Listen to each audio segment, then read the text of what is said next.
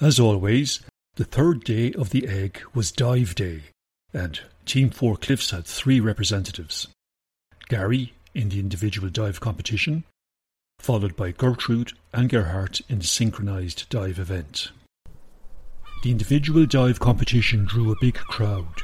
You could not swing a cat on the cliff face or on the rocky outcrops, such was the number of gannets in attendance. A gannet swinging a cat around and around would have been some sight all the same. The usual past remarkables were present, and they commented on everything that happened in the competition. But even they could not poke fun at the dive attempts. There were no belly flops or monster splashes this time. The competition was of an extremely high standard, and the judges were fierce stingy with their scores. A score of 9.2 was leading the competition by the time Gary's attempt came around. An expectant hush came over the watching galleries as the signal to commence the dive was given. Gary was considered one of the favourites for the event by the experts who had watched the practice dive sessions earlier in the week.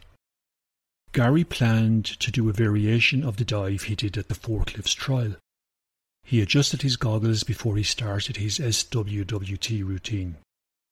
After he had made all his observations and had determined that whatever wind there was had died down sufficiently, he commenced his dive. He roared, We dive to survive! and hurtled at breakneck speed towards the sea below. He started into a clockwise corkscrew twist, followed by four slow motion 90 degree turns. Then he transitioned into an anti clockwise corkscrew twist that left the onlooking spectators mightily impressed.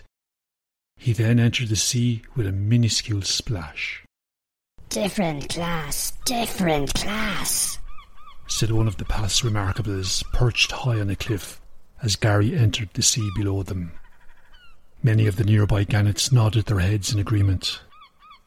Gary remained underwater for twenty seconds before he re-emerged, then pointed his bill skyward, took flight, and glided up in front of the judges, Oh, I'm splashless. I mean speechless. said another past remarkable to some sniggers as they waited for the judges to give their scores. The judges spent longer than usual in deciding the score to award for Gary's dive. The galleries began to get giddy and impatient as they waited for the score to be announced.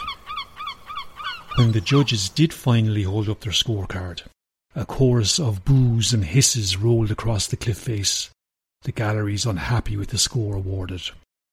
The hisses were quickly followed by roars of laughter that soon cascaded from the cliff tops. Even Gary started to laugh once he saw the score awarded for his dive. The judges had awarded him a score of 9.5. Yes, 9.5 for his dive. As it turned out, 9.5 was the winning score for the individual dive, and Gary was the only competitor to achieve it. Gary's dad began to cheer and punch the air in delight. His son, egg dive champion. Never was there a prouder father. The other members of Team Four Cliffs also went mental. They picked up Gary's dad and gave him the equivalent of the birthday bumps. He was thrown up and caught and thrown up again at least twenty times. They stopped only when Gary flew down to them, and they allowed him to hug his dad. Gertrude and Gerhardt soon joined in the hugging and cheering. All four started to hop around in a circle. We dive to survive. We dive to survive. They roared continuously. Bing bong! After Bing Bong did his thing, he handed the loudhailer over to Sore Throat. A rustling sound filled the air as Sore Throat flicked through the pages in his notebook, trying to find the words that he was supposed to read out. Uh, uh, here they are. the synchronized dive competition is about to start. Can the competitors in this event please go to the assigned waiting area? Gertrude, Gerhardt, and Gary's dad stopped their hopping and hollering, We'd better go. said Gary's dad. Best of luck. said Gary before he gave Gertrude a quick kiss. The competition was tense, and many mistakes were made. The occasion seemed to catch many of the participants, much to the delight of the gannets in the cliffside galleries.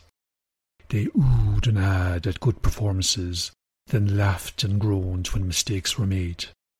The odd mid-air collision and belly flop made for riveting viewing and confirmed yet again that day three of the egg, dive day, provided the best entertainment of the entire week.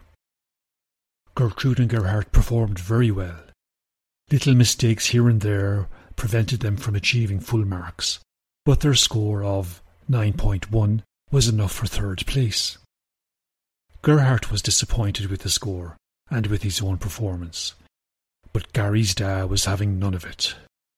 Gerhardt, you were brilliant, he insisted. The conditions were not great. The glare was blinding. Come on, you're too hard on yourself. You did better than 70 other pairs of gannets. I'm so proud of both of you. Gerhardt soon mellowed and smiled. Thank you, coach, he said. We could not have done it without you, of course. Nonsense, replied Gary's dad. Gertrude and you have loads of talent. You just need some encouragement.